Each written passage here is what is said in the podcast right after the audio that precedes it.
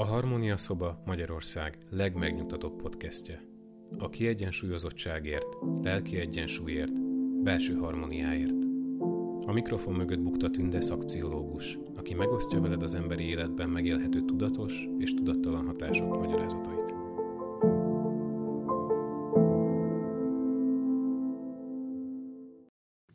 Podcast azért készül el, mert volt egy érdekes beszélgetésem egy fiatal páciens hölgyel, aki engem eredményesnek lát, mert van karrierem, írtam könyvet, csinálom ezeket a podcasteket, vannak diplomáim, van gyermekem, és van intimitás az életemben. Ő pedig még az út elején jár, és azt érzékelő, hogy más ügyes, ő pedig még sehol sem tart. Mondjuk én látom, minden aktivitás és belátási képessége megvan ahhoz, hogy 25 év múlva ő is tudjon ilyen eredményeket felmutatni. De a vele való beszélgetés után döntöttem el, hogy ennek a könyvnek a gondolatmenetét be kell mutatnom, mert lehet, hogy pont ezért vagyok abban a pozícióban, ahol most vagyok, mert sok tél volt az életemben. Vagy lehet, hogy jól kezeltem ezeket a korszakokat. Persze belső megélésként mindent éreztem, csak azt nem, hogy jól tudom kezelni az életem probléma helyzeteit. De valamiért a túl sok csatát átélt emberek nyugalma kezd érzékelhetővé válni rajtam. Jim Brown szerint az élet egyetlen állandó tényezőjét mindjárt esetében azok az érzések és attitűdök jelentik, amelyekkel az élet iránt viseltetünk. Mindjárt előtt álló nagy kihívás az, hogy megtanuljuk anélkül átviselni az élet ciklusainak váltakozását, hogy mi magunk megváltoznánk általuk. Ha szilárd és tudatos erőfeszítést kívánunk tenni annak érdekében, hogy a változó körülményekkel dacolva folyamatosan fejleszünk önmagunkat, akkor fel kell vérteznünk magunkat türelemmel, amelyel elviseltetjük életünk eseményeinek teleit, és engedélyeznünk kell magunknak, hogy az ősz beáltával az utolsó cseppig kielvezhessük életünk betakarításának áldásait. Azt hiszem, az utcára kilépve te is érzed, hogy itt az ősz. Az utóbbi hetekben megint megéltünk egy évszakváltást, és ahogy néztem ezt a szeptemberi hónapunkat, a körülöttem lévők érzéseit, azt láttam, hogy nem esett jól nekünk most ez a váltás. Megérkeztek az apró betegségek az emberek életébe, a szorongás, hogy már megint milyen évvége keveredik ebből a vírushelyzetből, és nagyon kevés embert látok, aki az életének az áldásaira tudja a figyelmét fordítani. De azt hiszem, ha ezen gondolat mentén nézem az életemet, talán ez az eredményességem titka, hogy már tudom a négy évszak, a tavasz, nyár, ősz és a tél belső működés módjait kezelni az életembe. Ahogy néhány epizóddal ezelőtt meséltem, hogy 21 évesen én gyászoltam, és a legkeményebb telet éltem meg életemben, amikor más a tavaszban volt, és az összes lehetőségét ízlelgette. De mégis így 25 év elteltével azt látom, hogy ez a korai tél edzetté tett, és valahogy természetessé tette azt, hogy az élet viharai fejlesztenek, érettebbé tesznek, és irányítják az életutat, picit paramúci és érthetetlen módon, de valahogy mégis növekedés lesz a vége. A szerző szerint az élet első nagy megtanulandó lecké az, hogy a tél mindig beköszönt. Nem csupán a természet hidegekként, szeleként és zimankójaként, de a kétségbeesés és a magány, a kiábrándulás vagy a tragédia emberi teleként is. Ha belegondolunk, mennyi leckét megcsinálunk az iskolába, de nekem erre a leckére nem nagyon hívták fel a figyelmemet és én, az örök optimista, mindig a pozitív végkifejleteket képzeltem el az életemről, ebben ma sem sokat változtam, de azt hiszem az a realitás már megérkezett az életembe, amelyet Jim Rohn így fogalmaz meg. A tél a tavaszhoz hasonlóan olyan évszak, amely az év folyamán egy kis időre bármikor beköszönthet. Röpke emlékeztetőként korlátlan hatalmára. A nyár derekán, miközben tudatosan ápoljuk gondosan elvetett terményeinket, a tél bármely pillanatban lecsaphat ránk, mint egy azzal fenyegetve, hogy megfoszt minket erőfeszítéseink gyümölcseitől. A szerző szerint a tél időzítheti fenyegető felbukkanását a kedvező alkalom évszakára, a tavaszra is, és ha nem reagálunk gyorsan, hogy elejét vagyunk potenciálisan pusztító hatásának, a lehetőségek idényét elrabolja tőlünk úgy, hogy egy újabb teljes érnyi várakozásra ítél minket. Azt hiszem, én már megértettem, hogy a magvetés folyamatára minden tavasszal kiemelt figyelmet kell fordítani, és bármilyen nehéz a belső lelki viharaimat kezelnem, muszáj a számomra fontos dolgokat elindítanom, mert ezek a viharok rendeződnek idővel, de vetni már nem tudok júliusban. És akkor tényleg oda az egész évi termésem. És hat hónap múlva már egy márciusi probléma nem is szokott olyan nagynak látszani. Vagy azért, mert spontán megoldódik, vagy azért, mert már tettem lépéseket a megoldások felé. Az életben fontos megtanulnunk, hogy mindig megmaradjunk a megoldás részének, és ne hagyjuk magunkat a probléma részévé válni. A szerzőnek ez a gondolata talán legfontosabb mindannyiunk számára, mert ez is egy önmeghatározás, hogy megoldásokat kereső ember vagyok, amelyek megtalálásáért lelki-szellemi útra indulok, vagy én vagyok a problémás ember, aki az élet áldozataként éli meg az életét. Azt hiszem, mindkettő út nagyon nehéz, csak az egyikben van esély, a másikban nincs. A telet jelképezhetni életedben egy elhasztott lehetőség, egy elveszített szerelem. A telet jelzi, amikor csalódnod kell egy bizalmas barátban, vagy amikor egy hőn várt üzletet elhapol előd a konkurencia és egy szeretett személy hűvös nyers szavainak fagyos szelétől is térsüvít felét, és ugyanez árad olyas valakinek a borulátásából vagy cinizmusából, akinek a tanácsát vagy véleményét kérted.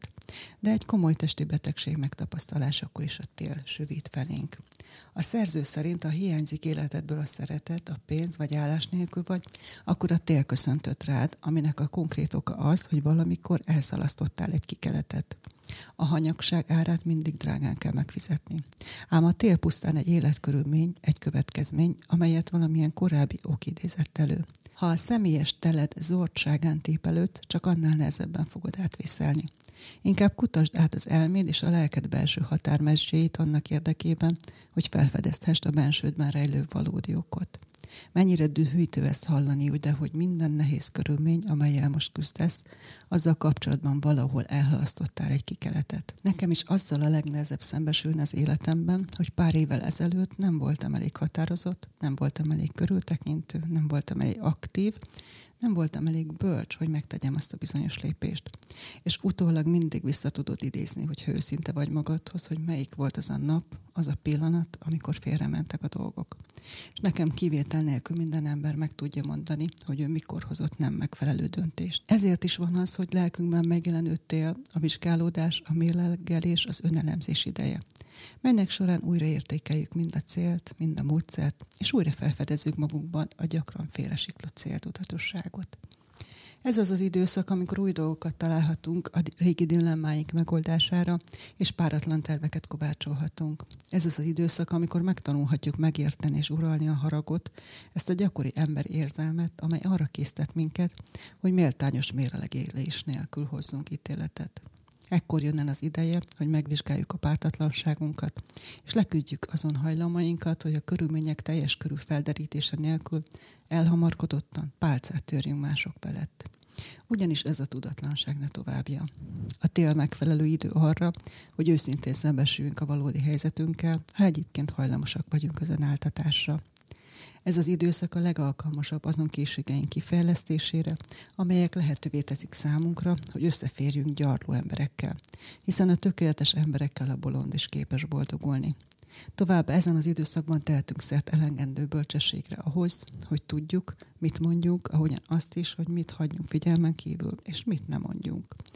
Sőt, a tél kedvező alkalmat nyújt be nem váltott ígéretek és a megválaszolatlan levelek hátralékának ledolgozására. A bölcsesség, amelyre a telet gondosan kihasználva szert tehetünk, arra is megtaníthat minket, hogy a fejlődés nem más, mint lépésről lépésre haladó forradalom, és hogy az univerzum rendje a szüntelen és fokozatos változás. Vett tudomásul, hogy az évszakok váltakozása sem felgyorsulni, sem lelassulni nem fog a te szükségleteid kedvéért. Aki kelet csak beköszönt, nem vár rád, és nem is érleli rögtön termési a magvat. Akár csak a magoknak, úgy a szükségleteinknek is ki kell várniuk az évszakok váltakozását. Nem kérhetünk előleget a természettől. A kedvező alkalmak mindnyájunkat körülvesznek, felbukkannak, és ugyanolyan gyorsan tovább is tűnnek hiszen az élet a válogatás, az elutasítás, a felülvizsgálat és a módosítás kényes hadműveleteiből áll. Nekem nagyon nehéz volt belátnom az életemben azt a paradoxon, hogy a dolgok a viszontagságok idején indulnak változásnak, és a változás kivétel nélkül mindig a bekövetkező személyiségváltozás következtében megy végbe. Annyira jó mutatja be a szerző, hogy mikor is érkezik el a változás pillanata az életünkbe. Így fogalmaz. A változás akkor következik be, amikor egy ember, akiben elegendő viszolygás, vágy és eltökéltség lakozik élete megváltoztatásához, végre felhág az emberigasság emelvényére, és az egész világ arcába kiáltja, Kivettem a részem a vereségből és megaláztatásból, és többet nem vagyok hajlandó eltűrni. Ilyenkor az idő, a sors és a körülmények septében összehívnak egy konferenciát, és kimerülten következő egybehangzó álláspontra jutnak. A legjobb, ha félreállunk, mivel nincs elég hatalmunk, hogy útját álljuk ekkor eltökéltségnek. Remélem, te is látod most azt a jelenetet, amikor a sors, az idő és a körülmények összehívják miattad ezt a konferenciát. Azt javaslom, hogyha van valami olyan nehézség az életedben, ami változtatásra késztet, a napokban gondolkozz el azon, hogy hol volt ez a pillanat, amikor hanyag voltál, milyen tanulási folyamatra kell indulnod a készség hiányait fejlesztésére, Vedd észre, hogy pontosan abban a helyzetben vagy, melyből az összes sikertörténet kiindult. Szoktast hozzá magad annak elfogadásához és tudatához, hogy minden jó dolgot támadások érnek. Ezt a természet az érdemesek és az érdemtelenek külön választására találta ki. Nekem két éven tellett, hogy egy jó dolgom szétrombolás miatt érzelmi vihar összes aspektusát feldolgozzam, és csak remélni merem, hogy érdemesek csapatába kerültem ezen gyász folyamat végigélésével. És ezen utam közben találtam egy történetet, ami az Emberiség leckei című könyvből származik, amelyet Ensi Liu írt a nyugati hendiassziából. Ez a történet azt mutatja be, hogy egy élethelyzetről való gondolkodásunk mennyire meghatározó lehet a jövőnk szempontjából. Nekem nagyon sokat segített az, hogy egy gyászfeldolgozás periódusai után ráláttam, hogy egy-egy mozzanat mennyire más következményekkel járt, mint amit először gondoltam. És megtanította, hogy az első pillanatban tragikusnak és nehéznek tűnő helyzeteket ne dramatizáljak túl, és fenntartásokkal kezeljem a bennem dúló viharak intenzitását. Egy öreg kínainak olyan csodálatos fehér lova volt, hogy az ország leggazdagabbé így irigykedtek rá.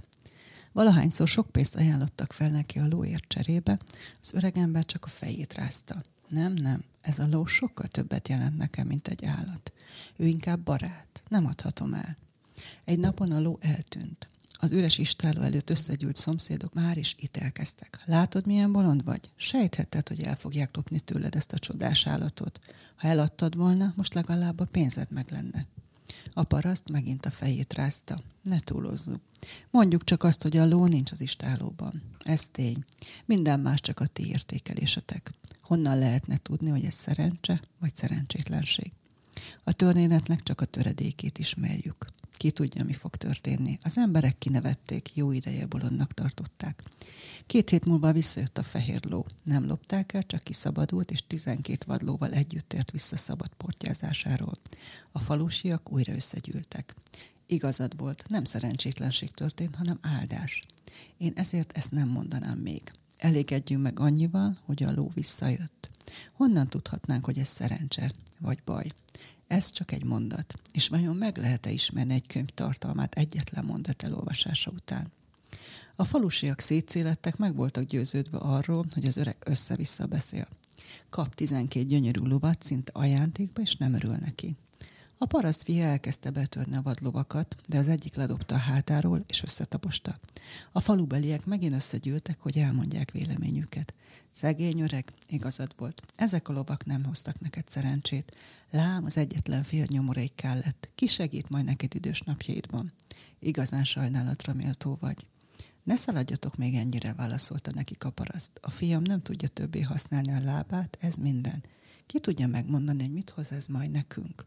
Az élet apránként mutatkozik meg. Senki sem tudja megmondani egy cserép láttán, milyen is a váza maga. Nem sokára kitört a háború, és a falu összes fiatalemberét besorozták, kivéve az öreg nyomorék fiát. Na hát öreg, megint igazad volt. A fiad ugyan nem tud többé járni, de legalább melletted marad. A mi fiaink pedig mennek a halálba. Kérlek benneteket, válaszolta a paraszt. Ne ítélkezetek rögtön. A fiaitokat besorozták a hadseregbe, az enyém itthon maradt. Ennyit tudunk csupán. Isten tudja csak, hogy ez jó vagy rossz. Kívánom mindenkinek ezt a higgadt reális hozzáállást a következő hónapjainkhoz, és sok erőt, hogy a megoldás részévé tudjunk válni, bármilyen nehéz helyzetben is találjuk magunkat. Én Bukta Tünde vagyok, és a Harmónia szobát hallottad. Jövő héten érkezem egy új értékes tartalommal, amely segítséget nyújthat neked abban, hogy harmonikusabb és teljesebb életet élj. Ha tetszett az adás, keres minket Spotify-on, valamint Apple Podcast-en, Facebookon és az Instagramon is.